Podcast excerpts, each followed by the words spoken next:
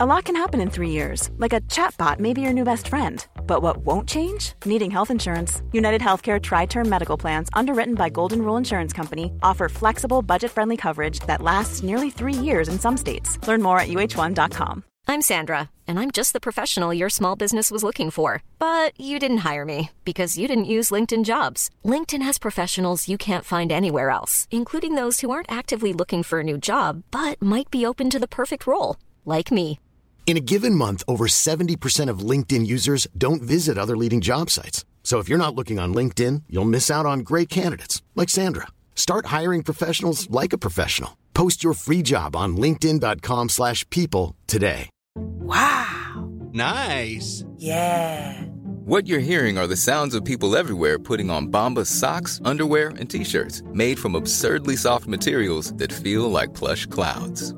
Yeah, that plush. And the best part? For every item you purchase, Bombas donates another to someone facing homelessness. Bombas. Big comfort for everyone. Go to bombas.com slash ACAST and use code ACAST for 20% off your first purchase. That's bombas.com slash ACAST. Code ACAST. On today's show, one of my favourite people is joining me. It's comedian Dave Anthony, and we're going to talk about how we're all doomed and nothing is worthwhile. My name is Justin Hamilton, and I'll be your shining light through the darkness here on Big Squid.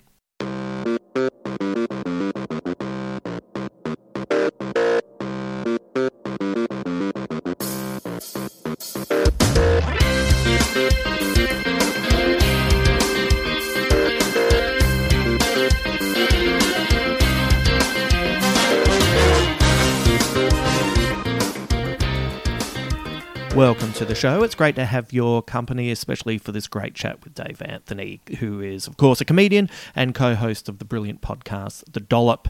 Uh, no point in giving it a plug. I reckon if you're listening to this podcast, you're already across Dave's work. So uh, there you go.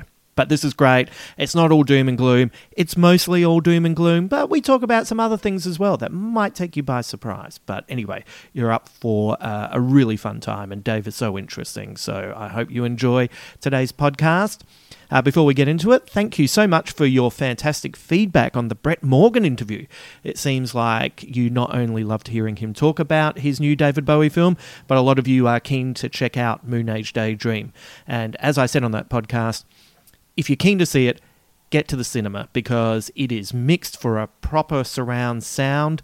Uh, the cinematic experience of it, just in your face and enveloping you, is unlike anything I've really experienced with a uh, documentary of this scale. And of course, because I love Bowie, uh, you know, like I, have got to be honest. Like if I didn't like it, I, I, I would have said so. I, it's not like everything that's produced about Bowie I'm into, but this was everything that I hoped it would be. So I think you'll be in for a really good time. Whew. The part of the doco where it hits uh, the era where he's addicted to cocaine, you will probably feel like you've just spent 10 minutes snorting gear off a toilet seat with someone talking at you at 100 miles per hour. It's amazing, but uh, it's great. Like, the, the, whole movie is great. And uh, if you see it, because uh, it uh, opens uh, this week, uh, let me know what you thought of it at the Big Squid Facebook page. once again, just let me know if you liked it. If you didn't like it, just keep that to yourself. Uh, a bit of housekeeping before we launch into the podcast. Uh, we've had a change in the lineup for the live Big Squid recording in Adelaide on the 16th of September. Unfortunately, Will Anderson will not be making it. But I have uh, gone all the way back to Triple J to find a replacement for him, and that is the indomitable Adam Spencer. Adam is going to be joining Rove, Tom Gleeson, Georgia Mooney, Limo, Mickey D, Ben Elwood, and Adam Richard. And we are going to be discussing all the stuff that influenced us as kids and made us into the uh, creative people that we are today. So it's a real celebration of art and entertainment. There's still a handful of tickets left, so head to adelaidecomedy.com for more details. And when you buy your tickets, don't forget to use the code Big Squid all lowercase, one word. That's for all my Big Squid listeners, so you can score yourself a discount. So make sure you use that. Uh, when you sign up for the Big Squid Patreon, you have an episode dedicated to you. And this week's shout out goes to Lachlan Hull Brown. Thanks for being a part of the Big Squid community, Lachlan. I really appreciate the support and I hope you enjoy this interview with Dave. I, I feel very confident that you will because Dave's great. And uh, thank you so much for being a part of everything. You know, you help uh, grease the wheels that. Um, get this podcast up and running. So, uh, thank you to you and to all of the Patreon subscribers.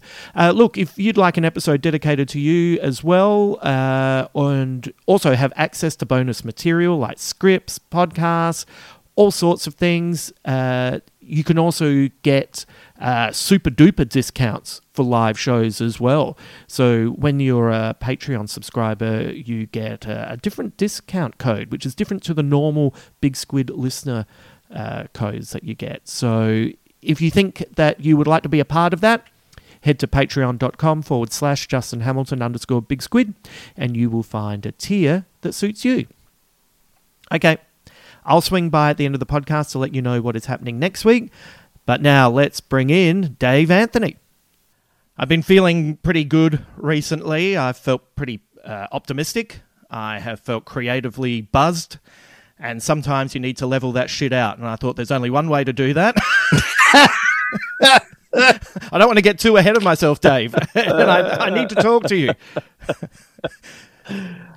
Uh, when you started saying that, I was like, "What? Am I on the wrong pa- podcast? Why? Who is this? What's happening? What is going on? Who does? I, I didn't. Who's optimistic Yeah. today? The only people who are optimistic today have have general mental issues where they're delusional. Well, that's exactly why I'm calling you to make sure that uh, at the end of it, because I'd rather hear it from you than hear it from someone out on the street. I don't want someone who's screaming at their imaginary friend to look over at me and gone, "Yep, you have obviously gone insane." yeah, that's right. So. Uh, so I have a few topics for you. I don't know if you have been following Australian politics because you have your own politics to be consumed by, but I mean, I I know what ScoMo did. Yes. I didn't see the press conference, which is supposed to be amazing, Amazing. but um, I know what he did. I just watched Australians on Twitter talking about the press conference, and I was like, "Wow, this sounds incredible!" Right. Yes. Uh, for anyone overseas who is uh, not across it, it turned out that uh, our ex prime minister, while he was uh, in the big chair, uh, took over five ministerial roles without telling anyone, and, and and has just been discussing it like you know. Yeah, yeah, I made an apple pie and I just thought I'd surprise everyone with it. But then people didn't want apple pie, and so, you know, I just put it in the fridge and, you know, I ah. ate it on my own. And it's it's crazy because the reason I want to bring it up with you is this I always worry that even though Australia likes to pride itself on being very individualistic, this feels Trumpian to me. And I feel like there's been all these little lessons taken. Well, I would actually say it's a little bit different than Trumpian. I would call it more Bush. I this very much feels like Christ put me in this position, and so I can do what I want because it's okay. by Christ wa- actually wants me to run everything. Right. You know what I mean? Whereas Trump is just just n- pure narcissistic madness. This feels this feels religious. to Yes. me. Like it's that religious mindset of I, I I'm here because of God. God God put me here as prime minister so I get to do whatever I want. Yeah, it's is definitively that. You know, uh, Scott is uh, mad for talking to. You know the big G Yep. in his special little language, Yep. and uh, also has always been, always been slightly uh, out of touch with everything because there's the story about on the day of the election. Uh, he, he was in a plane with his wife and you know his close friends and that, and they were all singing Bon Jovi's "Living on a Prayer." And so when when he lost the election, he was like, "How did this happen? Jesus told me this was going to happen." Did, sorry, did I did I read the text message from God incorrectly? What what's what's more terrifying to you, an, a, a narcissistic uh, person in charge, or someone who was fueled by the righteous word of God? a hundred percent the religious one. This m- far more terrifying because they have this book, and in that Yeah. book, there is a written ending that's horrifying, and they're fine with it. Yeah. Yeah. That's my feeling as well. And he is particularly from he is particularly from a very crazy, you know, sect. He is from a lunatic religious sect. Um, I've read about his, you know, church and all that, and he's out of his fucking Oh, mind. yeah. They're they're out of their Yeah. minds. So yeah, that's more scary to me. and that They don't have a they don't have a concern about the end of the world and dying, whereas at least Trump has a survival mechanism that kicks in. But the that type of religious person is like, well, is it the, is it the apocalypse? Ooh, yeah, yeah, they're excited. Well, we, we got to the end of the book. This is great. They're they're treating they're treating the world like the the last few episodes of Better Call Saul. Well, it's been great, and I would have been happy with another six seasons, but I'm going to see how it ends, and let's see them stick the landing. Oh God, yeah, yeah, hundred Yeah. percent. I still haven't seen it, so don't No, don't spoil it. I'm going to stop uh, myself from weeping with joy in front of you, though. I was very happy. uh, how old were you when you had your first inkling that religion was not for you? Was this uh, something that you were brought up to believe? Because my mum's a, a card carrying militant atheist, so it was embedded in me in a very young Oh age. yeah. So my dad was opposed to religion. My mom had been raised by a pretty hardcore Catholic. So my grandmother always wanted me to be religious, so she would sneak me to church. Didn't really I was just bored, Yeah. like I didn't care. And then when I was about I want to say 10 or 9, my parents went on vacation and they sent me to stay with my uncle and aunt and my aunt was crazy religious and she sent me and my sister to uh, a a Bible school camp like thing and that's when I knew it was not for me. Right. Oh my God, a camp. You can't get out of that. Yeah. No, it was all day and I was just like this is this shit is crazy. Right. I, I, I have visions of uh, young David Anthony walking around near the uh, fence, you know, dropping dirt through the bottom of his jeans, you know, w- working on the three tunnels to get the fuck out of there. Because uh, Yeah, it was uh, it's terrifying. You know, uh, because I was, uh, you know, mum was a, a single parent and she was, you know, 25 when I was like six, you know, and this is the 70s and she had a lot of pressure on her from all around. And she had a lot of people saying to mum, you know, maybe, maybe your son would like to go to Sunday school. Maybe he would be into that. Who are you to deny him? And mum, yeah, yeah, yeah. mum was a bit like, well, you know, who am I to say that he doesn't want to go to that? So I should give him the option. So she sent me with, uh, you know, some uh, people down the road that we were friends with to church. And then I came back and she said, How'd you go? And I said, Do I have to go back to that? And she said, No. because there's nothing about church that kids enjoy. it's so boring. Like, you know, I was reading Greek Yeah. mythology, I was reading Norse mythology. Yes. Like, where's Yeah. the smiting? Where's, where's, you know, someone turning into a, a golden shower and getting innocent people pregnant. Like, where's all the good stuff? the good stuff, the very good stuff. Yeah, not, Not there. there.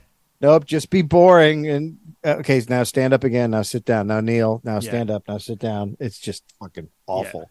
I in high school I went to a Catholic school for two years, just because it was the best school I could get into around, and I got. This is how much I didn't care about religion. I got um, in trouble because I went to mass on mushrooms. And let me tell you, it's much more enjoyable. Look, most things are. what was, by the way, how did you get caught? Because obviously you got found out. Well, it turns out you can't. It's very it's very hard to be quiet and not laugh uh, when you're on mushrooms in mass.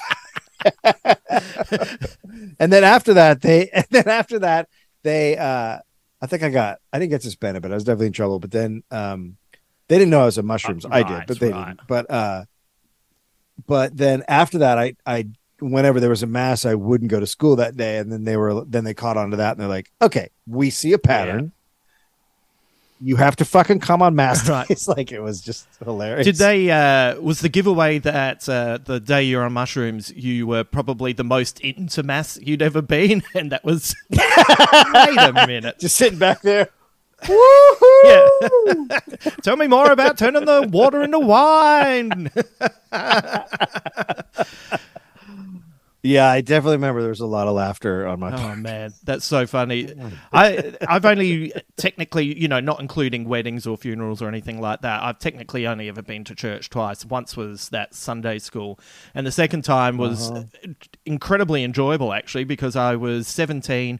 Uh, I came to the states with my basketball club and played was playing high school basketball, and so we'd go to different towns and you know like and uh, get billeted out and I stayed with a very lovely family on a Sunday, and they took me to church, and you know, it's Ah. like, and anyway, so we went, and the guy I was staying with, um, I wish I could remember his name. He was so funny. We sat at the back, and he could make uh, tiny little bubbles on his tongue, and he could blow them, and they they were so he could do it so gentle they could land on someone and not burst, and he made an almost perfect little necklace on the back of someone's neck from the back of the room. Oh my And- god! I have to be honest, if there was more bubble blowing in church, I would probably be there. yeah. That is that is the best way to go to church. I didn't know that was a possibility, and I now want to go to church Right. with that guy. So much fun. I wonder if he's still doing it to this Yeah, day. yeah. Now his kids are saying, "Dad, Jesus isn't happy with this." And I, I always just remember the, uh, you know, the uh, unironically devilish look in his eyes, as if to say, "Check this out." Obviously, he'd done it many times before. What a crazy talent to come Yeah. up with. That's how many times he'd been bored in church. church. He discovered a new talent. That was that was quite the that specific day in America was quite the experience because I went to church in the morning with them, and then I sat with the family and they explained to me the nuances of American football while we were watching it. so, I, so I got uh, America's two religions all, all in the all within the afternoon, and then we went and played basketball. Oh, there you Yeah. go. Well, yeah, that's where this was in uh, Texas or something. No, Where this was in uh, um, I want to say Chino in California, because Oh yeah, same thing. Right. Yeah, same thing. Yeah. Did you ever have uh, any uh, pushback from your family to pull out of the uh, religious side of things, or have you had friends who have been uh, tried to draw you in?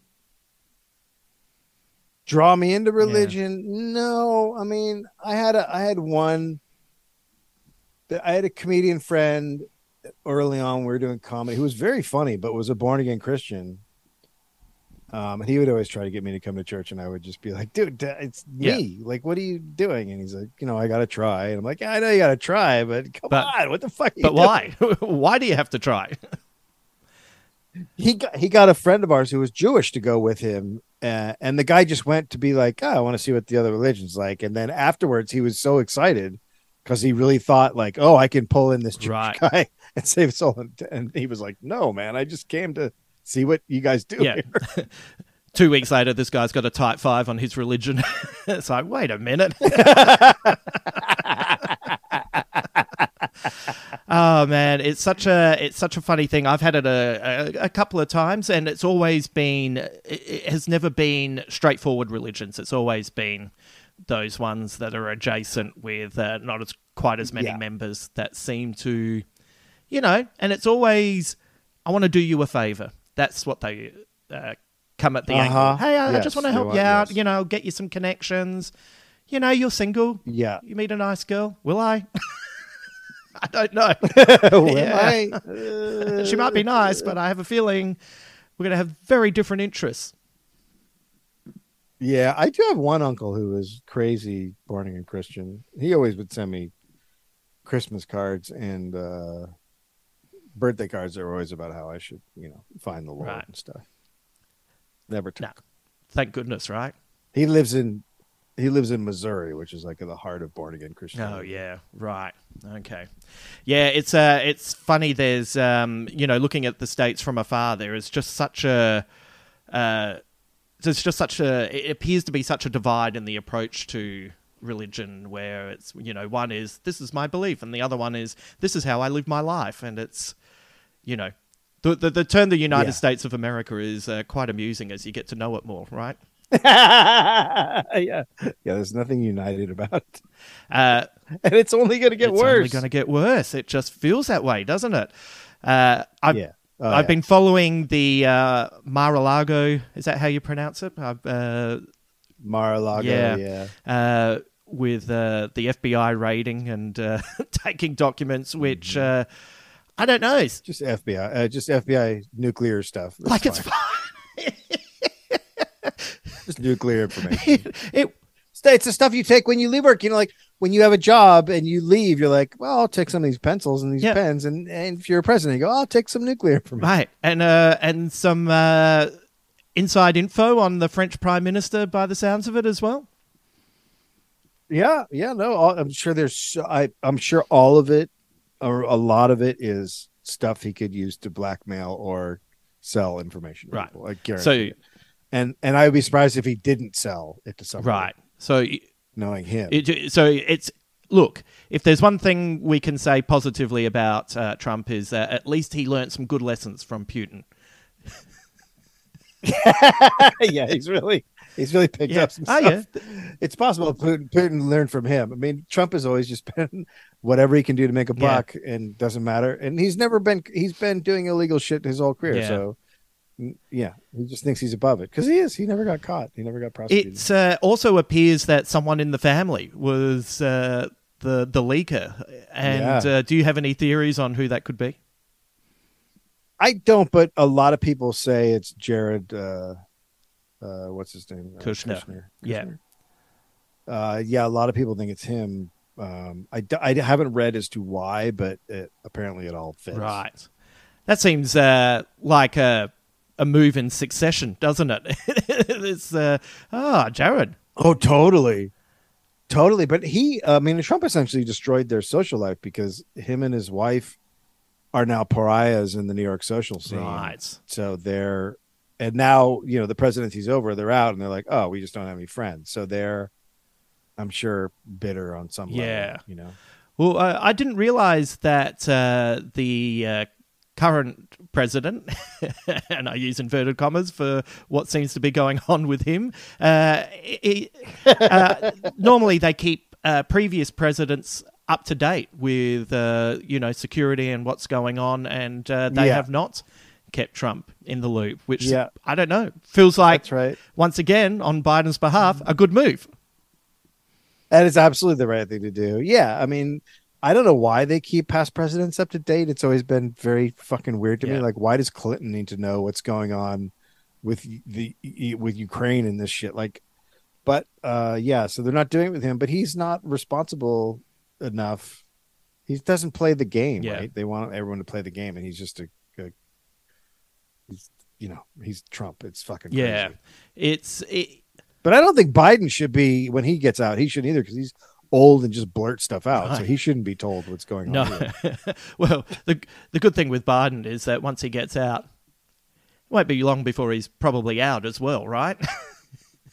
yeah, I mean, if he even makes it that far. Far out. Uh, I find it quite confronting anytime I see him uh, giving a press conference because it's like, how is he even just, you know, at that age, like compass enough to, you know, keep a press conference going? Eh, yeah, yeah. I mean, I, I for a long time I think they they jack him up with something um, before he does press conferences and Like what? things like that. Uh, Uppers, Right. some kind of you Yeah. know, cocktail mix, maybe a um, a vitamin B Oh, type thing, you know, or just straight uppers. Yeah. Like, but he definitely gets something. Um, but yeah, he's just not. It's crazy. It's like you just watch it. You're like, how did how did you guys pick this? The fucking boomers need to just die off because you're terrible at yeah, this. Yeah, um, it's it's interesting. Uh, I I've been thinking a lot, and I don't. It's one of those subconscious things where you don't mean to go to it, but it keeps popping up. But you know, in the original uh, presidential debates with Hillary Clinton, and I. Look, don't get me wrong. I'm not saying Hillary would have been uh, the greatest uh, president in, in the history of the world, but geez, a lot of the shit that she said in the debates really kind of goes, oh, yeah, no, that was right. Oh, yeah, no, she actually was correct about that. Yep, yep. Everything that we thought was a bit hysterical back then, you know what? She was kind of underplaying it. And uh, the, the nuclear deterrence stuff Yeah. was, uh, you know, the, him having those papers was one of her prime concerns when she was debating him. So here's the problem with that. Then why did her and her husband uh, push Trump to win in the primaries? Right. Well, that is the dangerous game that Democrats are playing now, isn't it? Throughout uh, the states, Yes. they are pushing Yes. and helping to fund these Trumpian Republicans to get the nomination because they think it'll be easier to take them down. And it's like, Yeah. but did you forget what happened six years ago? Hashtag you fucking yeah, idiots. They uh yeah. Yeah. yeah, it's really it's incredible. You're just like so you're you didn't learn anything.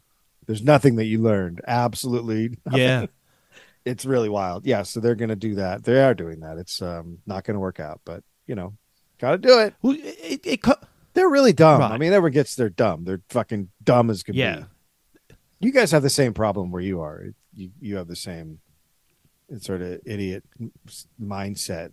That's you're like, what do you do? just take care of people and you get elected? Yeah. What's the it it seems pretty straightforward. Look, it, my, my theory is that even though I consider myself small L liberal in my way of thinking, it's you know the the militant side of liberalism is you know it's like the the, the cycle is a liberal minded person comes up with something that's a good idea and we do our best to implement it, then the far left cannibalizes it.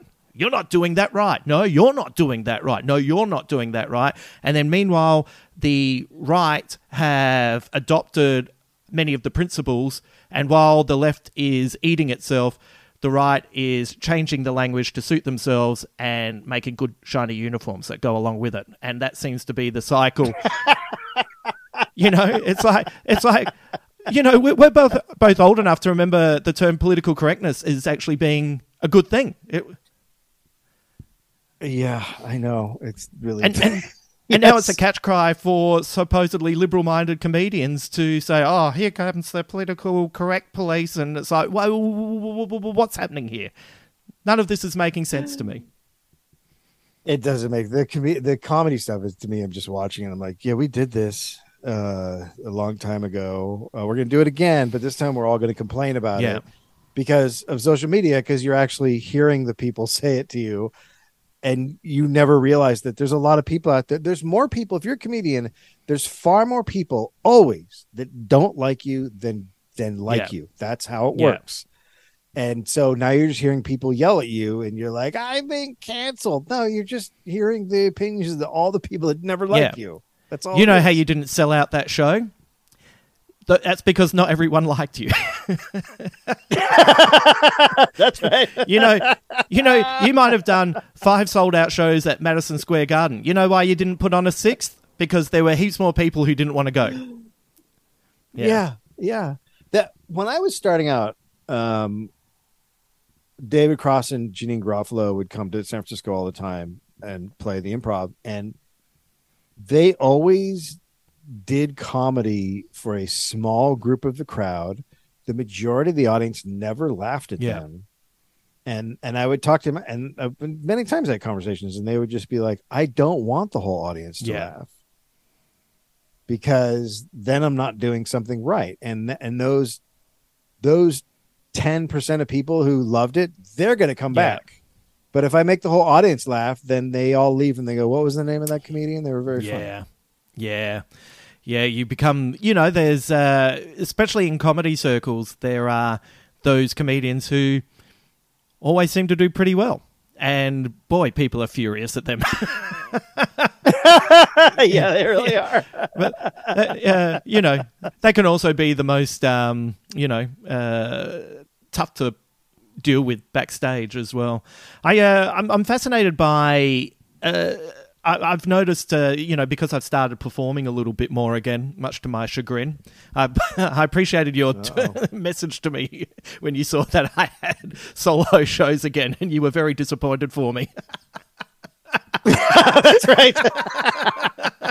I was like, well, someone out there gets me. I really appreciate that. I, I was furious as well. but it's, uh, you know, I, I've had people I really like be really angry about certain comedians. You know, oh, this person's awful. Oh, this person's terrible.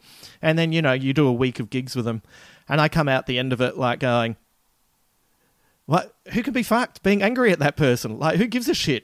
like, Yeah, it it doesn't, doesn't matter. matter. Guess what? It's also they're not. They're entertaining people that you wouldn't. Right. They aren't your audience. Like they get to have their comedy Yeah. too. It just it isn't all one kind of Yeah. I th- I think that's part of this, uh, you know, positive slash optimistic feeling I've had of late, which is, Oh, well, you know what it is. It's just not buying into that shit, and it's amazing how not being angry about something leaves a lot of room for you to be feeling good about other things. Yeah, yeah, yeah, for sure. Yeah, absolutely. It's not. I used to it, when I was starting out, it really bothered me, and then at some point, I was just like, no, they they literally have nothing to do with Yeah. me. Like they're they're. It's not the same audience. I'm not talking to the same people. I'm not. It's not a Yeah. thing. Who's uh, who's the best comedian you've seen that you're not necessarily into their style, but you when you watch them, you go, oh man, that was that was a masterclass in performing. Oh, and uh, while you think, I, I saw I saw Seinfeld uh, a few years ago, and Seinfeld is not it's it's not my type of comedy. You know, it's not my style. And uh, I saw him, and at the end of it, it was just sort of like, oh, that was well played. All of that was really good. Yeah, yeah. I mean, Brian Regan is the total opposite of the kind of comedy I like, but I think he's the funniest comedian alive. Right. Like it's just so goofy and dumb. Yeah. And it's just not my kind of comedy, but he is. I mean, he's made me fall out of my chair. yeah, right. yeah, That's a that's a nice place He's- to be, right? When you can enjoy something that's um, not necessarily for you, but you can just really get into it still. yeah, yeah. Totally. I mean, it's brilliant. And then, you know, I, well, I guess Gary's changed. I was just say Gary Gulman, um, but he's he does a lot of. He's sort of. Have you seen? No. you- have you seen anything of Gary's? Gary was a comedian that when I was starting out, um, we're not even starting out. When I moved to LA, he got a, a Showtime special, and I went down to watch it be filmed, and I was like, he's not very good. Um, but I was always friendly with him, and you know, we hung out a lot. And then I didn't really pay attention to his comedy, and then like five years ago, I saw him do a set, and I was like, holy fuck Yeah. This guy's been working and this guy's a fucking genius. Um, he does a lot of stuff now about fighting depression and stuff. So I guess it's, I guess he's transitioned to more a, a type of comedian talking about substantive stuff that I. So I, he's not a good example. Gaffigan's a good example. Like Gaffigan doesn't talk about anything, and he makes me fucking Yeah. laugh. I, I reckon that's one of the uh, best experiences you can have with a comedian. The person that you saw that you went, ah, they are not for me, and then you see them like two or three years later, and you're like, what the fuck just happened? Like it was like a nuclear Yeah. explosion.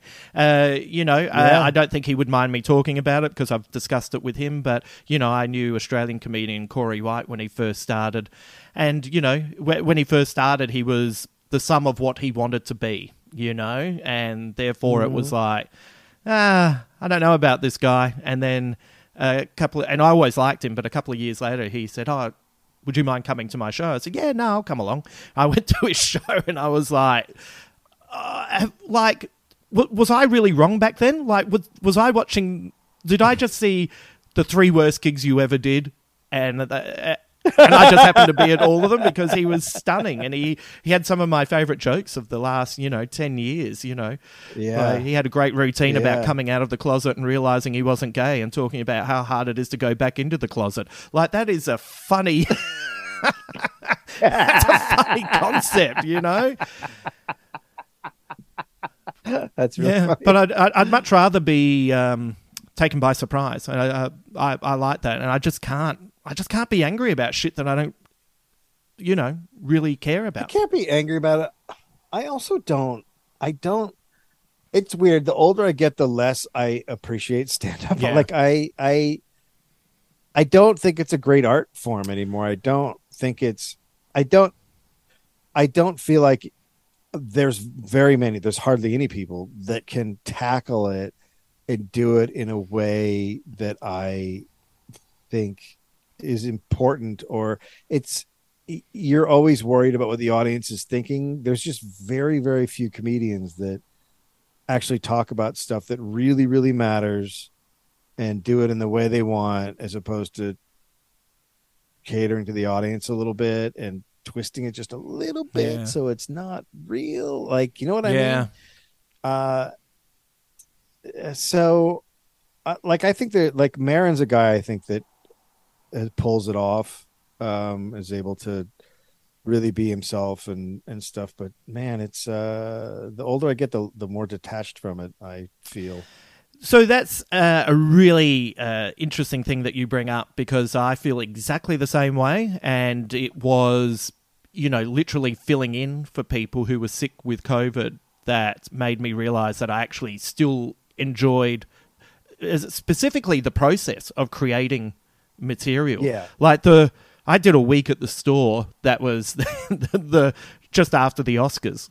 And because, you know, all that Will Smith, Chris Oh. Rock stuff went down, and every day, to be completely honest with you, I was checking in and updating what was going on because I didn't want to not be across the news for that day, start doing material about it, and then someone yells out, Will Smith killed himself today. And I go, thank you very much. It's been a good gig. I know I'm only two minutes in, but good night. you know, so so I, I, I was keeping myself up to date with it, and it was actually the process of oh, here's some new information, and that's just changed that, and putting together and building. It just reminded me that what I like about being creative is the building part of it, and and that's what made me enjoy stand up again. So I have uh, this Yeah. idea that part of the problem with stand up and God bless you if you are sitting at home going, two middle aged white men telling me what's wrong with stand up. I apologize already. But it became a legitimate pathway to success. And I think what happens is an art form is always at its best when it's considered low art and it's on the fringes and there's kind of no rules and everyone's Yeah. in a corner going, I'm going to do this, this, and this. And it's like, I don't know if that's going to work. Great, let's see what happens. Fuck, that was a disaster, but that little bit here worked and now I'm going to do that. That to me, in any art form, is when it's at its most exciting and its most creative. And then it hits to this level where the mainstream accepts it and respects it and that's the point when the art form is essentially cooked. And you can and you can reach that level again. Like you can have someone come along who is brilliant but you know they're Carlin light now you know? They're you know Right. because Carlin's already done it you know? Or do you know what I mean? I mean, I think Stewart Lee is probably the last guy that sort of broke a mold a little Yeah. bit. oh my Um, lord Stewart Lee. Um, they, I mean, there, you know, that that's that's a good example of someone who's like doing something very different, um, and it's very, you know, it's it's such a great mirror of society and all that.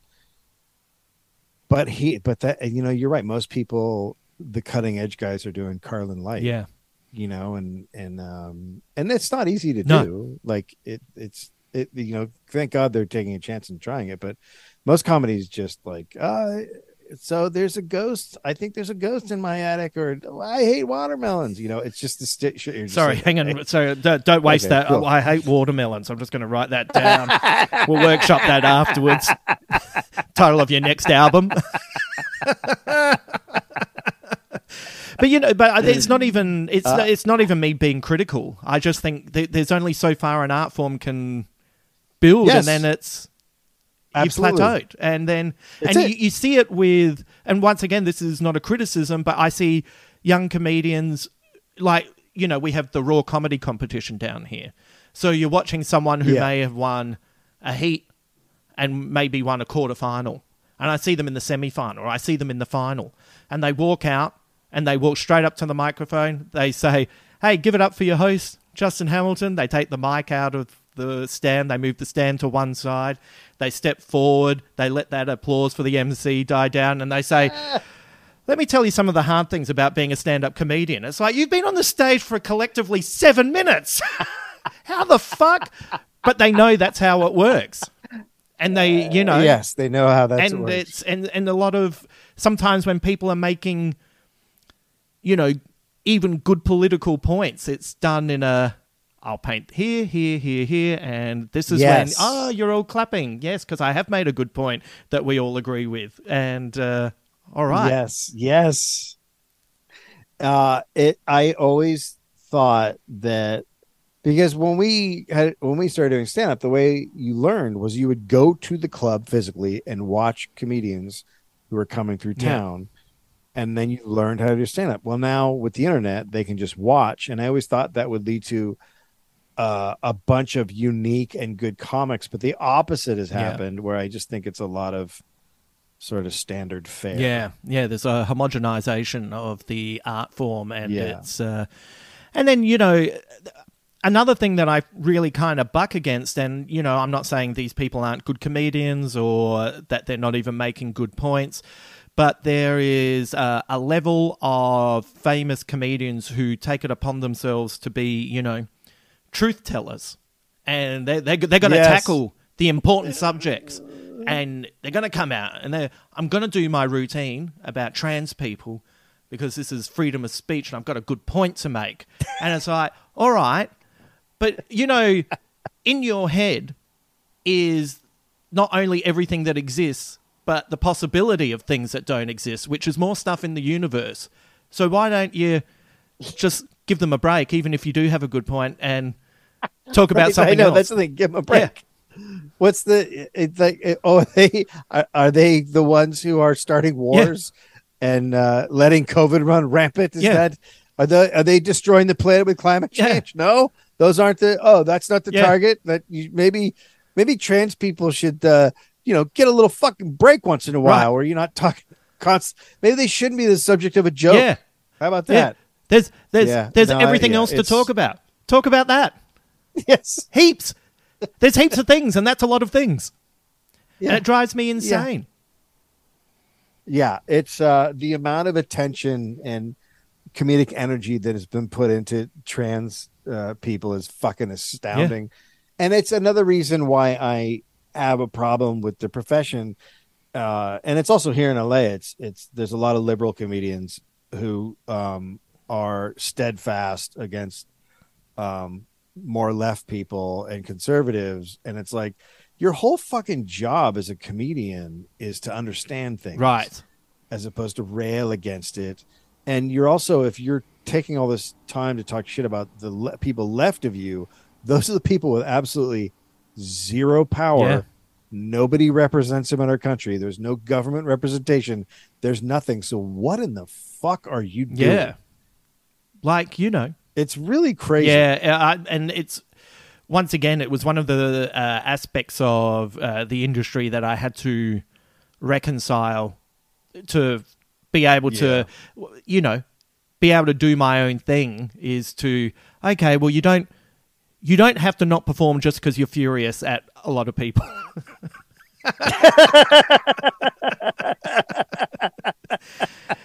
you know, like if you if you want to be edgy, yeah. like fucking do you know walk out on stage and talk about how testing makeup on puppies is a fucking good thing to do because of all the benefits. Like, you know, if you want to be edgy, be really edgy, you know? Guess what? Lots of people fucking own dogs and love dogs and are going to find that horrific. Even people who don't who eat meat are going to be horrified by that. Do that. Yeah. Yeah. Yeah. That's Yeah. right. You know, do something amusing about how eye shade on a beagle is fucking not only uh, good for their self esteem, but uh, good for you not getting eczema. There you go. Hey, edgy comedians who are not listening to this, you're welcome. You can take that. Do you, I, I- I found that the uh, best way to feel good about comedy is just not to watch too much of it. I think you are right. I, you know, every once in a while, I want to see what you know this per like someone will say this person's actually really Yeah. funny, and I'll I'll check him out. But it's very hard for me. Like I, uh, you know, uh, there's a guy I I watched recently, and I think he's very funny. um, like really funny, like really good jokes. But it's so funny because he just does jokes, and and I I used to just do jokes, and then I transitioned into bits and stuff. And I if there's part of me that's like, well, you're hiding your personality when you just do jokes. Right. You're hiding behind you're hiding behind the words. So as I get older, there's more stuff that I have less tolerance for. Whereas before, I would have been like, "Oh, watch this whole thing" because it's very funny jokes. But I'm like, "Yeah, but who are you? Yeah. Where are you hiding?" Right. Right. I, I, I kind of feel like it's um I enjoy that stuff more when there's almost like more artifice. When it's like I'm quite clearly presenting a character Ryan Reynolds here from Mint Mobile. With the price of just about everything going up during inflation, we thought we'd bring our prices down. So to help us, we brought in a reverse auctioneer, which is apparently a thing. Mint Mobile unlimited premium wireless. Ready to get 30, 30, bit to get 30, bit to get 20, 20, 20, bit to get 20, 20, bit to get 15, 15, 15, 15 just 15 bucks a month. So, Give it a try at mintmobile.com slash switch. $45 upfront for three months plus taxes and fees. Promo rate for new customers for limited time. Unlimited more than 40 gigabytes per month. Slows. Full terms at mintmobile.com. Wow. Nice. Yeah. What you're hearing are the sounds of people everywhere putting on Bombas socks, underwear, and t-shirts made from absurdly soft materials that feel like plush clouds. Yeah, that plush. And the best part? For every item you purchase, Bombas donates another to someone facing homelessness. Bombas. Big comfort for everyone. Go to bombas.com slash ACAST and use code ACAST for 20% off your first purchase. That's bombas.com slash ACAST. Code ACAST. And not myself. And it's like I and so I Yeah. enjoy it more and I I'm a little bit suspicious of the person who comes out and says, "Hey, I'm just ordinary Joe over here." And here's a whole lot of things that essentially don't mean anything. wow. Though if his name was Ordinary Joe, Here's why. Here's here's why I hate watermelon. what? Wow, that is Wow. unique, but also not, not real. real. Uh, I have a couple of other things that I wanted to discuss with you, and uh, this is, um, you know, this is. Look, we all love a comeback, and uh, polio is in the global conversation again.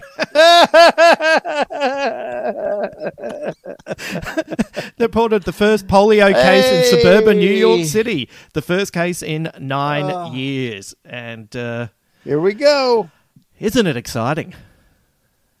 it really is.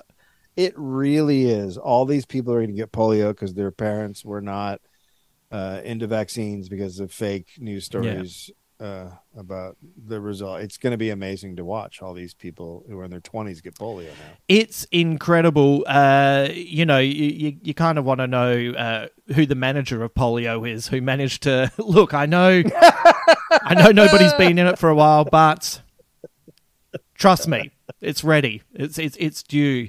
It's time. It's polio time. Let's Yeah, go. I've got friends who have, uh, you know, just started getting the monkeypox vaccination, which is a sentence I never imagined that I would be saying to you. I know. yeah, I mean, it's like, I mean, we're we're like, I mean, America's just a fucking shit show. So we're just there's no stopping it. Like, there's no government agency that can stop monkeypox. It's just it's going to do what it's going to do. There's no, it's it's you know we all know it's largely in the gay community, but it's not going to stay Yeah. there.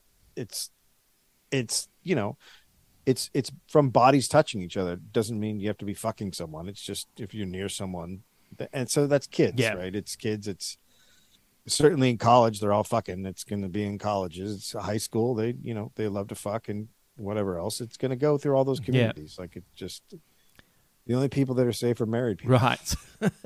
and as if we need more of them.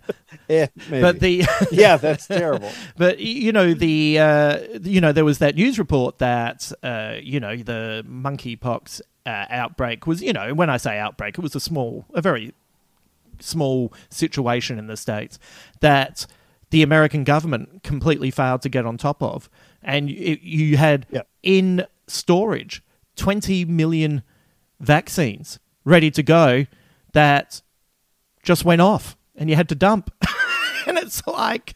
yeah had to dump them. like, sorry about How that about you know the, the people in the African countries that could really use that vaccine? If you're not going to use it, why not just send Isn't it there? that- it's so it's so amazing how fucking dumb we are that we just think, well, it's over in Africa, so that's fine. It's like no, that's not how they work. That's not how viruses work. They don't hang out. Uh, viruses don't have passports and they're like, can I get into America? Like, it's just so Wait a minute. dumb. This is this Why is a photo of polio. Wait a minute. I know. I oh shit, run.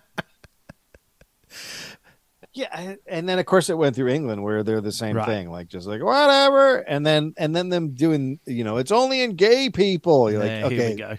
yeah, the key word is Yeah. people, the key Yeah. people. Um, it's just, it's. I think that I do believe that's why in America they did not take it seriously when it first came, and they still might not be, is because they were like, it's just, it's just gay people. Like it's, it's the same neoliberal fucking assholes in charge. Biden's very similar to Yeah. And they just don't give a shit. They only care about making money in the economy, Yeah. and they just don't fucking. So they heard it was in gay people. They're like, well, that's not going to affect the larger economy, so it's fine. Like they don't fucking Yeah. care. They just don't. Yeah, that's the problem. Uh, they don't care, and it's and and that is in in many ways worse than not learning lessons. Uh, uh, You know, you know, Yeah. like not learning lessons. You can be like, you can be frustrated, and you know, want to shake them and say, "Hey, just pay attention and, and look at history and get on top of this."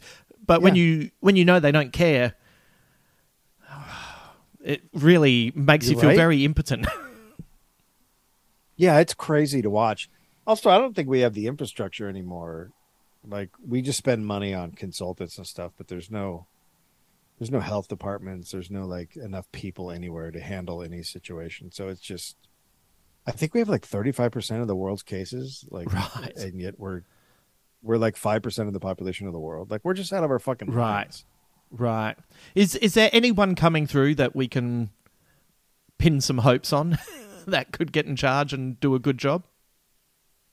I mean, I'm not the hugest AOC fan, but I think she could would change Yeah. things uh, quite significantly compared to anybody else. I also think you know we need to look outside the box, like Sara Nelson, who's um, the head of the union, the um, flight attendants union, is like those kind of people that are not from government. I think is a fantastic so I think she'd be an amazing president. So there's there's people out there, but you know the anybody in the Democratic Party, like a Democratic Party, no. Yeah. Anybody in the Republican Party, no. AOC is a possibility. She could run for president in 2024. She's age, the and a lot of the boomers have died off now. So what happened in the last election is going to be, le- like the, there there needs to be candidates that those people the younger people relate to because they're now the majority of voters and they will vote because of climate change and Yeah. abortion they will so you just need left candidates but you know there's they've been they've been pushing them out forever like they get rid of them they they the democrat democratic party makes sure that they get killed off like that's just what they Right. do so Who- you know it's Who's great. been the uh, biggest miss for you in in the years of uh, who's the person that you were like, ah, damn, why didn't we get that person for at least four years?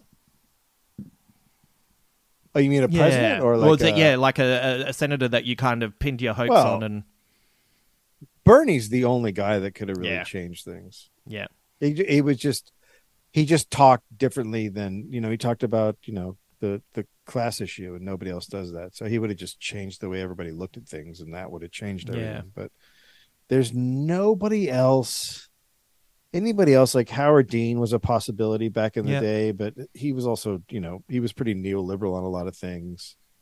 Um yeah there's never been i mean way back when um jerry brown would have been a great president in the like the early 90s Right. um you know there were uh, ralph nader i always look at ralph nader's i literally every once in a while i look at ralph nader's i go and read through what he wanted to do and you're like oh he wanted to literally fix every single Yeah. thing that is now crushing us he he had the answers that's when people are like hillary knew i'm like okay you want to know who really fucking Yeah. knew a guy named ralph nader the guy you shit on all the time he actually really yeah.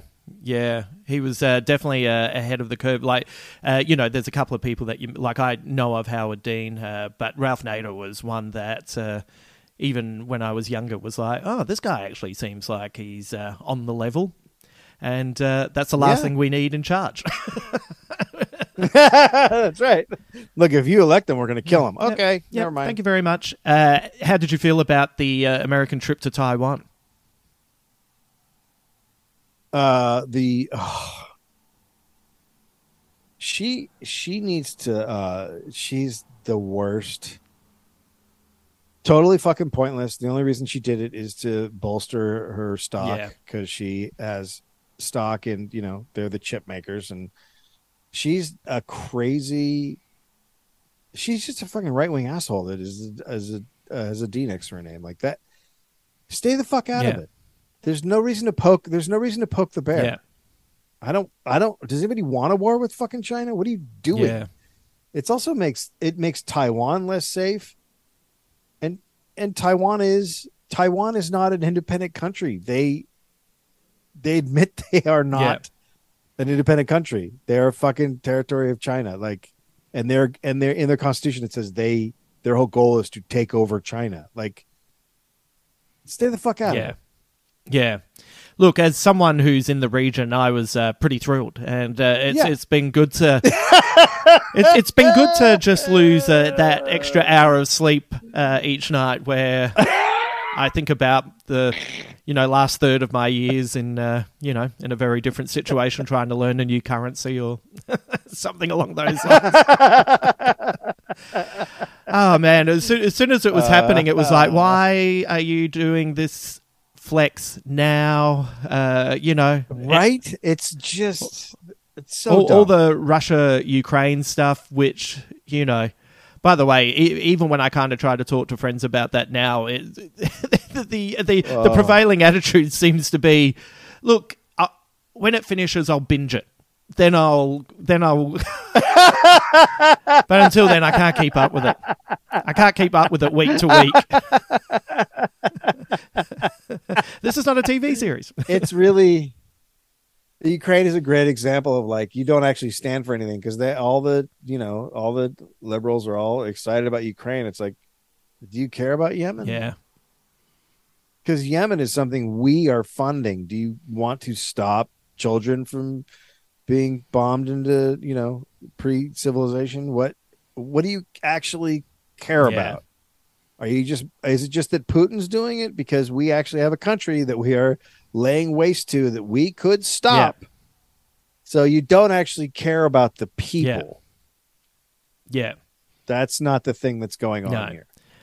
It's uh it's very hard to talk to people I about any of that stuff. genuinely one of the biggest jaw drop moments for me this year with without any irony and but more at the audacity that it happened was when uh, Bush came out and said you can not invade any other country under false pretenses and it's like uh, sorry can anyone else smell the burnt toast at the moment? Because this is fucking insane.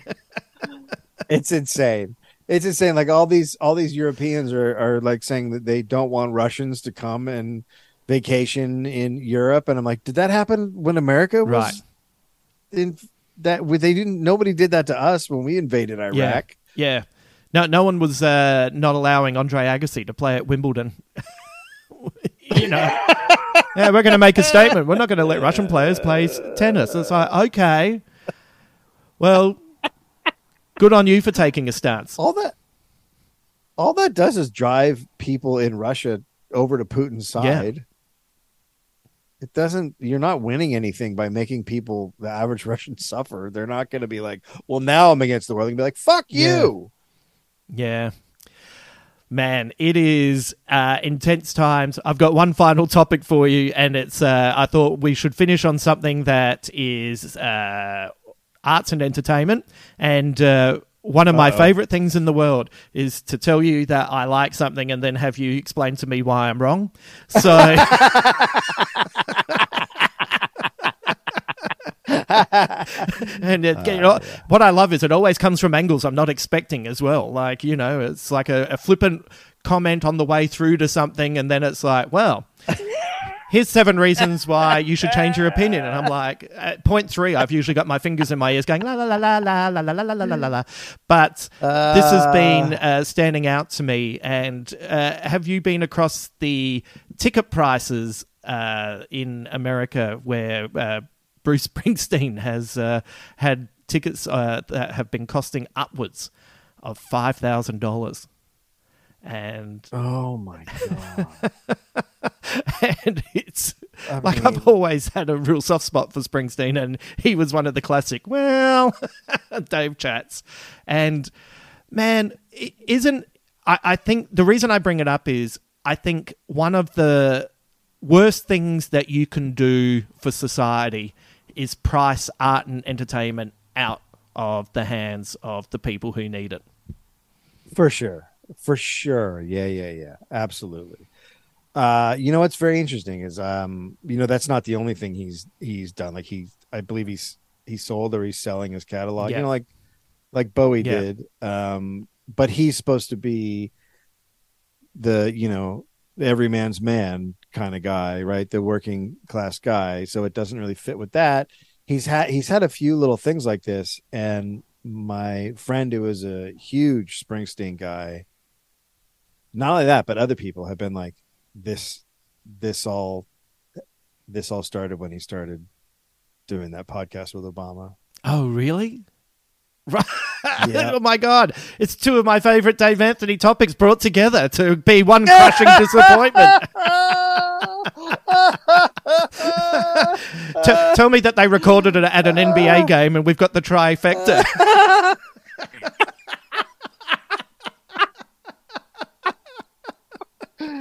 and it's and it's not even people who are like leftists like i've i've heard this from like you know the hardcore dem liberal Yeah. type and they're and they're like yeah no this is bruce changed when he started doing a podcast with obama right. Wow. obama's an infection Right. he's a virus Yeah. it is it is so so number one springsteen doesn't need money No. if anything if anything he should now be touring and every seat is $20 Right. Because he doesn't need fucking Yeah. money. So it's really grotesque. I mean, five thousand fucking dollars. I remember I was working at the Staples Center and Springsteen did five Yeah. nights, and every night he railed against the suites because there are three at Staples Center. Yeah. three you know rows of Yeah. suites around. So he would sit there and talk shit about the people in the suites and blah blah blah. And now he's doing this. What a bummer. What an absolute bummer. You know, you But the good news is he fucking sucks. He's shit. Right. so you know it's not a you're not buying any tickets anytime soon uh, you know you, you you look back on uh, the you know the the 90s when you know pearl jam for all their pros and cons did rail against ticketmaster and uh, Yeah, you know that yeah. was uh, you, you kind of feel like maybe if everyone had joined in there would have been a difference Yeah. here and instead they were kind of left to hang and uh, you know you, you look and you read about uh, you know the places that they went to try and you know buck the system and then then their gigs were suffering for it because they were going Yep. to places that weren't uh, financially set up and it was harder to get to and Yep. they were doing their best and you know eventually even they had to just kind of go fuck like we just we just can't do it. Like we're, we're going to keep losing this battle. And uh, yeah if uh, if if every artist had said well we're all uh, boycotting all of this stuff maybe we'd have a different situation where once again regardless of it being springsteen uh, whatever uh, you know if you come from a lower economic uh, situation and you're a fan of an artist and you can't afford to see them i just think that is a travesty Yeah, the, it, it's not even like I I get like smaller bands doing you know a small theater or whatever. Well, they might not. There's five guys in a band. They might not be making that much Mm. money splitting it. But all of the big bands, if they had come out and gone against Ticketmaster, that would have been the end of Ticketmaster. and they all make enough fucking money to be like, okay, we're not going to tour this year. Why? Ticketmaster. Like they all make that much money. They don't need to fucking tour. Like, it, yeah, it, it- there's just America has zero fight in it. Yeah. There's no solidarity whatsoever. It's everybody for Yeah. themselves, and it's just uh, that's a great example. Like Ticketmaster, like we've tried to avoid Ticketmaster. Like that's one of our main things when we go into a town. No Ticketmaster, the last theater that you can find, and we still end up having to do Ticketmasters for some because there's no other venue available. They all are. If you do this venue, you have to do Ticketmaster. Like that's, and you don't have a fucking choice. Yeah. So we sell we sell a twenty dollar ticket for fucking fifty bucks or some shit Right. because of ticket. Yeah. Man, it's uh, very frustrating. Um, all right, let's finish on a positive. What's uh, what's something that you've been? No. Come on, just just one tiny thing. What's what's something that you're loving at the moment? is it is it uh, is it Finn's baseball? How's he going? He died. Did I not Jesus, tell you? like, no, I am so sorry. Turns out you do need to be on social media more, Justin. Um, How is the baseball going? no, he's not playing baseball. He's not playing baseball right now. He, he had um two months Right. off, uh, so they start again next week. Um, mostly I uh I've been surfing. Uh, that's about my main Yeah. stuff, and um, watching uh televisions. Yeah. Um, have you ever seen Snowfall? No, no. Is that based on a graphic novel or a book?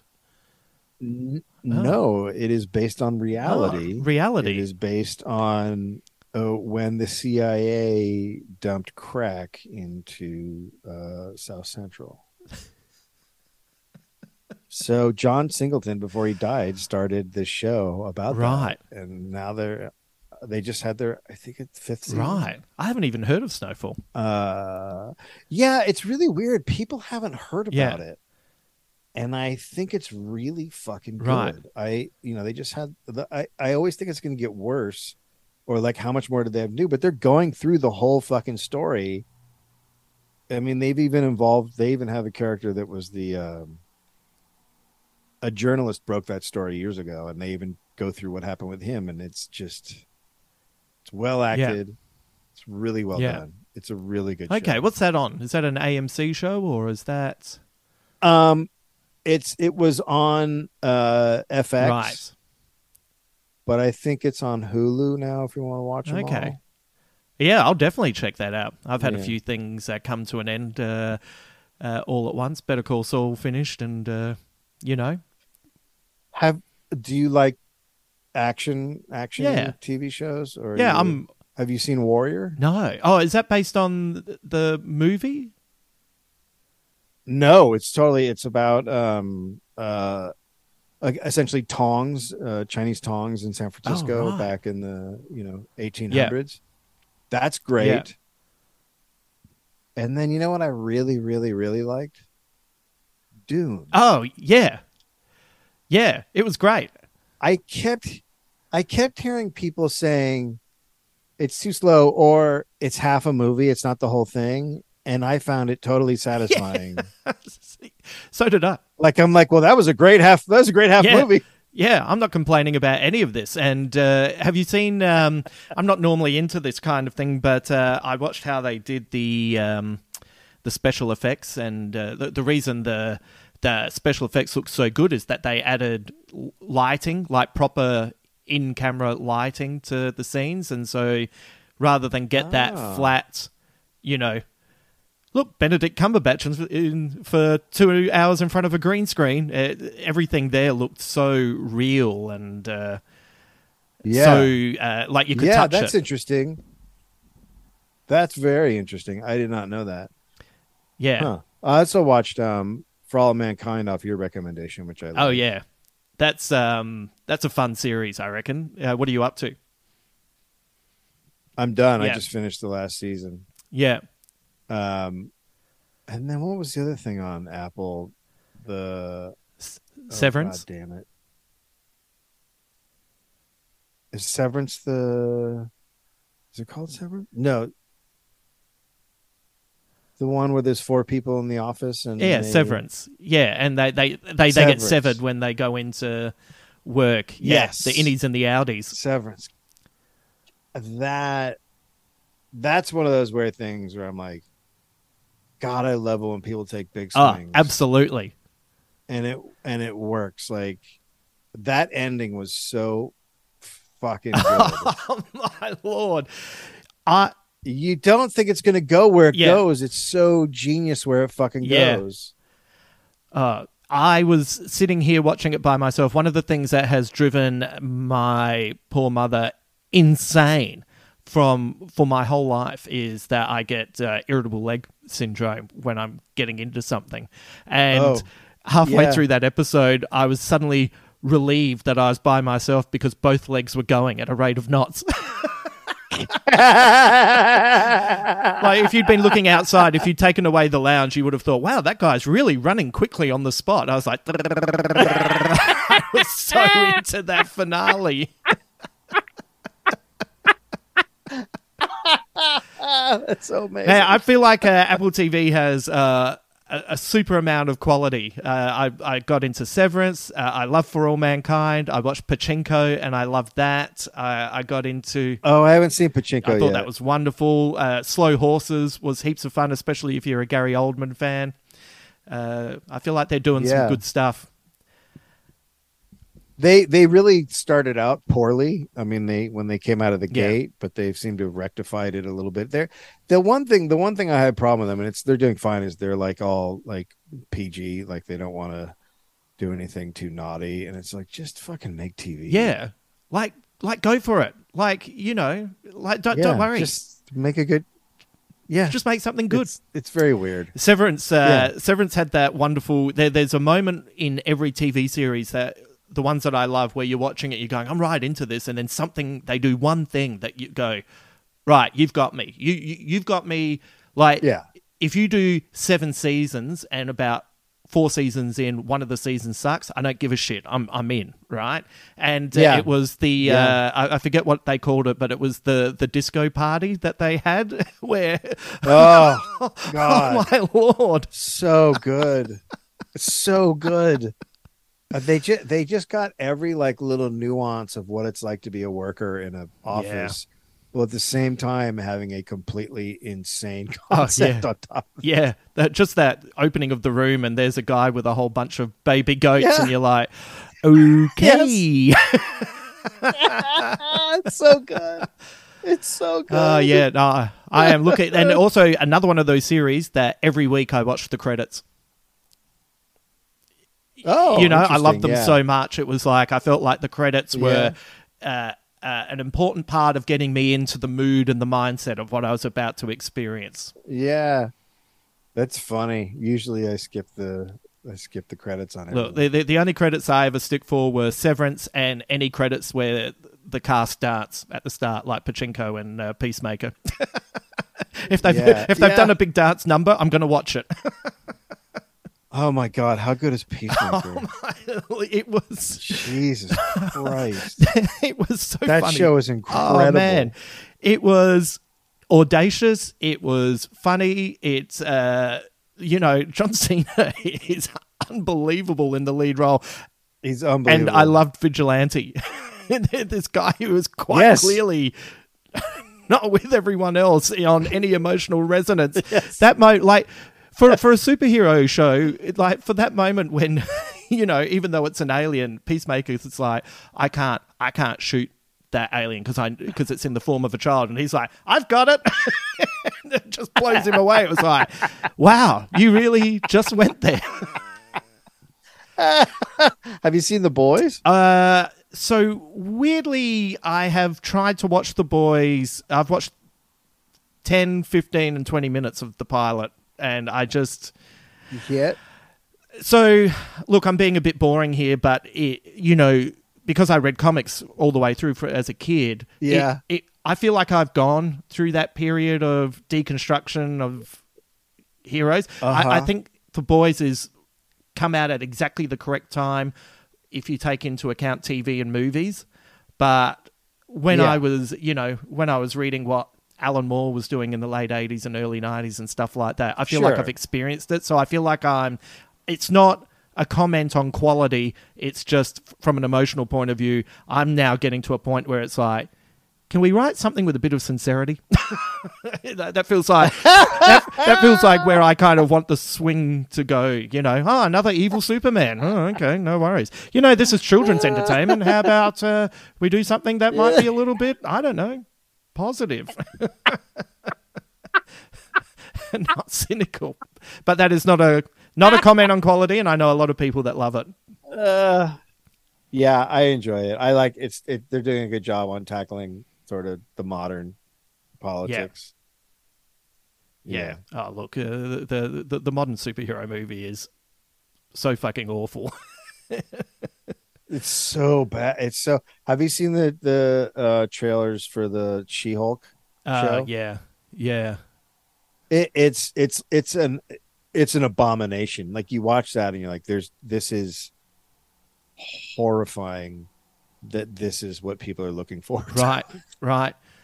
I feel like we've gone backwards it, with everything. Like it's just like, oh, so just because they're superheroes, you're gonna watch this just absolute garbage. Oh yeah, yeah. It, I had a I had a really beautiful moment this year where, in the middle of watching, um, I think it was Moon Knight, I just was like, I don't actually have to finish this.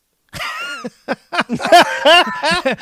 then suddenly it was like, and suddenly I was like watching uh, the Kenobi series, and two episodes in, I was like, I don't need to finish this either. Oh, this is nice. I've done that now with so many things. You know what else I do now is when I watch shows or or movies, I I watch them until I'm like, I'm gonna go to bed. I'll just start watching this again tomorrow. Right. In the middle of an episode or whatever, I just go and then that also helps me to be like, I don't want to go back to that. Yeah. I actually don't I I because I used to be like, I'll just watch this season. Yes. But now I'm like, I don't need to fucking see this. It's just a waste of time and it's not good. Like, you know, it's there's been legitimately so many actually good things on uh, TV. And it's like uh, Kenobi was the, um, you know, I like I love Ewan McGregor as well. Uh, but I was like, no, I don't need to watch that. Uh, I don't need to watch um, Moon Knight. I didn't finish that. Uh, but you know, like this year alone, it's been like things that have been great have been. Uh, I, I have a. I know a lot of people didn't enjoy it, but I loved Atlanta. I loved uh, Pachinko, Slow Horses, Severance, Peacemaker, For All Mankind. I finished the German series Dark. Uh, I watched. Oh, you did finish yeah, that. Yeah, You really got to pay attention to that one. I didn't. I got to go back to you, you, it. you know, It's it can you, it can be really confusing. Oh my lord! It's especially like don't get me wrong. I love that they did this, but they have different actors playing different characters at different points of view, uh, at Yeah. different points of their lives, and because you don't speak German and you're having to read names, it's. Don't get me wrong. It was Yeah. it was probably good for holding off Alzheimer's. Do you know what I mean? I had to retain a lot of knowledge and focus for a long time to uh, and I loved. Uh, I don't know if you watched Barry, but I thought Barry was uh, fantastic. I love Barry. I haven't watched the recent season, but I love Barry. yeah, it's uh, it's great. The uh, on the uh, Prestige TV podcast on the Ringer. Uh, uh, Bill Hader did a podcast after every episode. So whenever you get to it, I think it's really worthwhile listening to because he's a fascinating guy and he's very low key and when he's being praised he'll say oh yeah you know that was uh, that was that person's idea and and then he'll talk about you Yeah. know I wanted to do this with this episode and everyone said Bill you're fucking insane and I I was so angry I went for a walk and then I came back and was like no, you're right. so he's very Yeah, he's very yeah. honest about the collaborative uh, process and Yeah. um, uh, I it, it's interesting. Some of the best series I've seen, like Barry, and uh, you know, just finishing up uh, Better Call Saul, the and Atlanta. The criticisms I've had, I've read and heard from friends is, no, I I liked it when it was like the old way, but it's like, yeah, I know, but these series are progressing the storyline. And if you want things to be the old way, like that's why you've got Law and Order and, and Criminal Minds. yeah, that's right. But this Yeah, is but this is actually really good, and it's been telling a narrative with, and actions have consequences, and if that's the case, it it can't keep being the same thing. oh yeah, no, no, but I just wish it was still like this. Okay, yep, all right, okay, well, Okay, yeah, yeah, all right. yep, no worries. And uh, and I I got a I got a nice dose of uh, American politics from We Own This City, where I learnt about Wayne Jenkins. Oh, I haven't seen that. I hear it's very good. Yeah. one of the all-time great performances specifically this year uh, uh, jon bernthal as wayne jenkins is Oh, really? i can't remember the last time i hated someone so much and missed him every time he wasn't on the screen.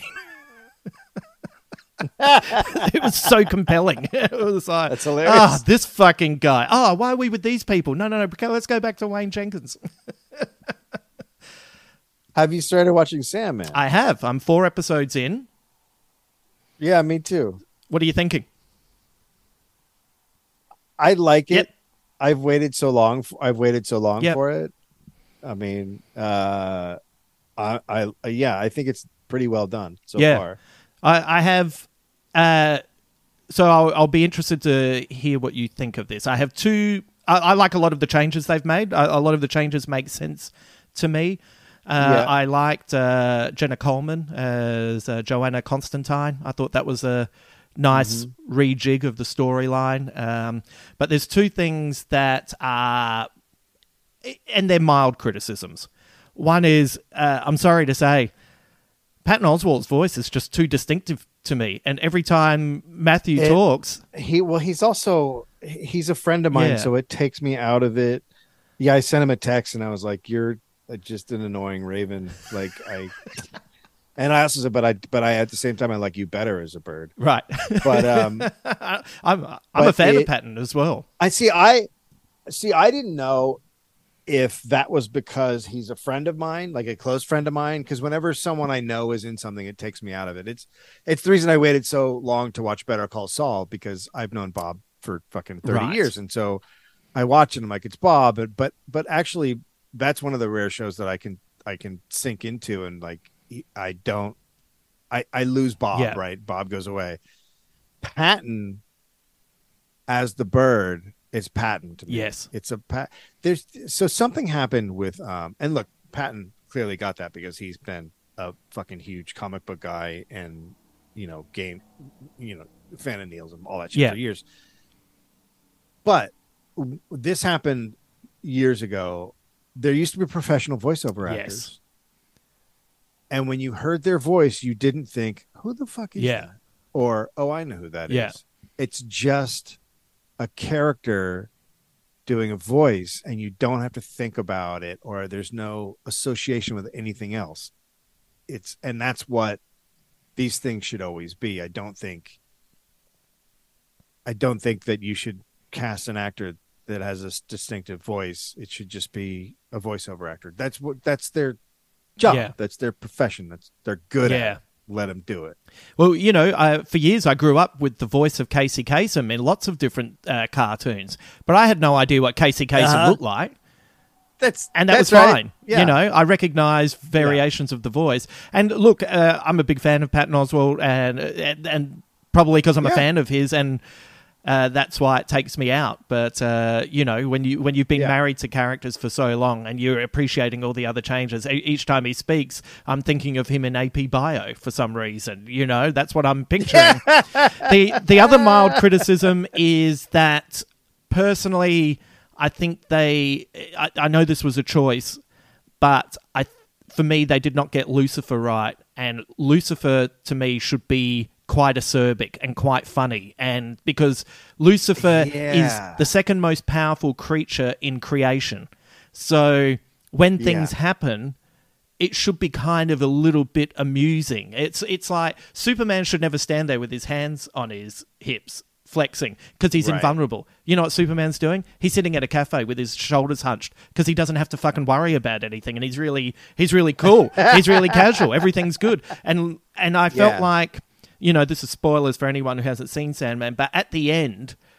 Lucifer being angry didn't have as much impact for me when Morpheus won that battle. I, I thought it would have been so much more delicious if you just saw like a flash of red in the eyes and then just a well played dream, you know, like uh, you, oh, Right. uh, you know, something really funny and uh, and then just a little hint at the end. You know, I'm going to tr- destroy you at some point. But instead, Yeah. it was two dour people being dour together, and therefore, Yeah, yeah. But that's me being, you know, a nerd about it. No, you're right. I mean, that's it. It probably, it, I'm sure it works fine for the audience who's never read Yeah. Sandman, right? Yeah. like now it it's fine. But you're right. It, it is an odd choice, and I don't know why they. Yeah, it would have been fun when Dream turned up to, you know, have with like a, you know, a little wry smile. Oh, you're looking well. you know, that kind of Yeah. reaction. Ah, you know, haven't seen you for a while since you got caught by that mortal, you know, and you could kind of lean into Yeah. a little bit Yeah. of the, because everything should be amusing because there's, Lucifer literally has Right. nothing to worry about other than, you know, the creator. Right. Nothing. So, but having said that, I'm still, it, could have gone horribly wrong. So I'm having a good time. It could have. It really could have gone horribly wrong, and I. That's why I actually waited a while. Like it came out, and I was like, Uh. "Ugh, ugh. "Do I want?" And then I saw a couple people that I respect being like, "No, I, I Yeah. like it. It's faithful. It's good. It's." So yeah, Yeah. Hopefully, it doesn't go wrong over the rest of the episode. well, we'll we'll we'll do a follow up podcast on our fury at uh, another thing letting us down. So, uh, Dave, thank you so much for being a guest. Where can people find you? Uh, I'm sure everyone knows where they can find you, but where are you yeah, best found? you know the Dollop Yeah. podcast. Uh, you know on on Twitter at, at Dave Anthony. Although I'm I'm uh, private. Yeah. So. Uh, and then I'm uh, on Instagram at Dave. Uh, Jesus, I don't even remember. Dave Dave Anthony comedy. Yeah. I think. I don't know. Should I know? Should I know what my uh, my name is? On I got to be honest. This is a beautiful flex by you not to know. I love it. I really don't know. It's oh Dave underscore Anthony underscore. Yeah. There Well, uh, considering I asked where you could you find you, I would I would say probably not there. yeah, you can you can see me talking uh, uh, uh shit about our COVID response and uh and and dog yeah, pictures. fantastic. All right, thanks, mate. Say hello to Gareth for us. I will do.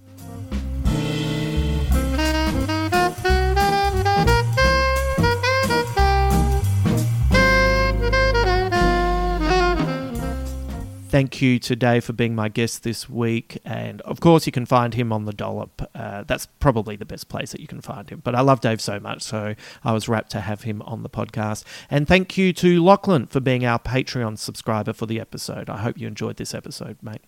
Uh, next week, there are three Big Squid podcasts dropping. On Monday, it's our new Squid Bit mini podcast, Chitter Chatter.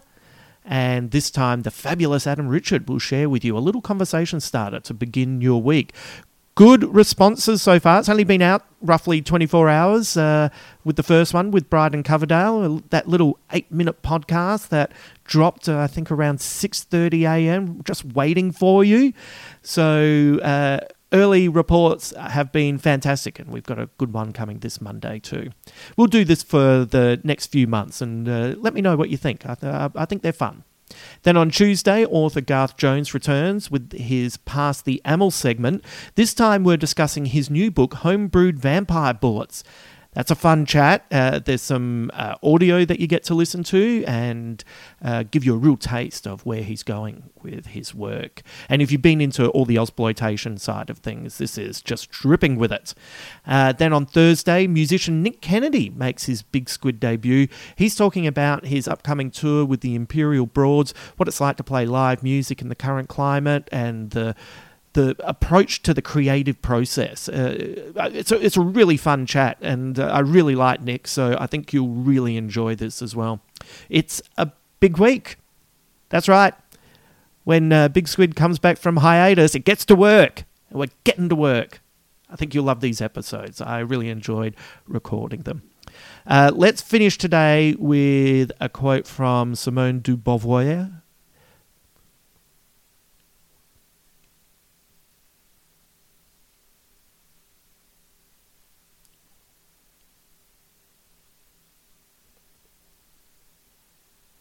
Let's finish today with a quote from Simone de Beauvoir, who is an existentialist, and it feels appropriate that we would finish with something existential after a Dave Anthony podcast. Simone said, Defending the truth is not something one does out of a sense of duty or to allay guilt complexes, but is a reward in itself. Until then.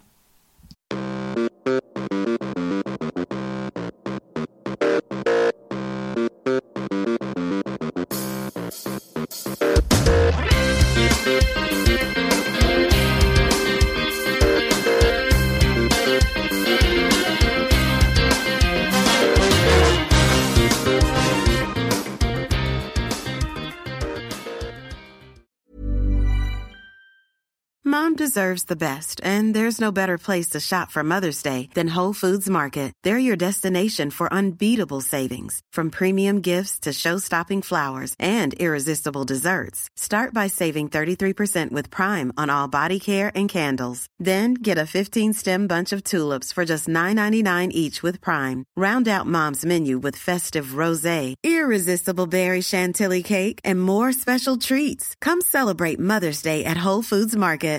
Hi, I'm Daniel, founder of Pretty Litter. Cats and cat owners deserve better than any old fashioned litter. That's why I teamed up with scientists and veterinarians to create Pretty Litter. Its innovative crystal formula has superior odor control and weighs up to 80% less than clay litter. Pretty Litter even monitors health by changing colors to help detect early signs of potential illness. It's the world's smartest kitty litter. Go to prettylitter.com and use code ACAST for 20% off your first order and a free cat toy. Terms and conditions apply. See site for details. Even when we're on a budget, we still deserve nice things. Quince is a place to scoop up stunning high end goods for 50 to 80% less than similar brands. They have buttery soft cashmere sweaters starting at $50, luxurious Italian leather bags, and so much more. Plus, Quince only works with factories that use safe, ethical, and responsible manufacturing. Get the high-end goods you'll love without the high price tag with Quince. Go to quince.com/style for free shipping and 365-day returns.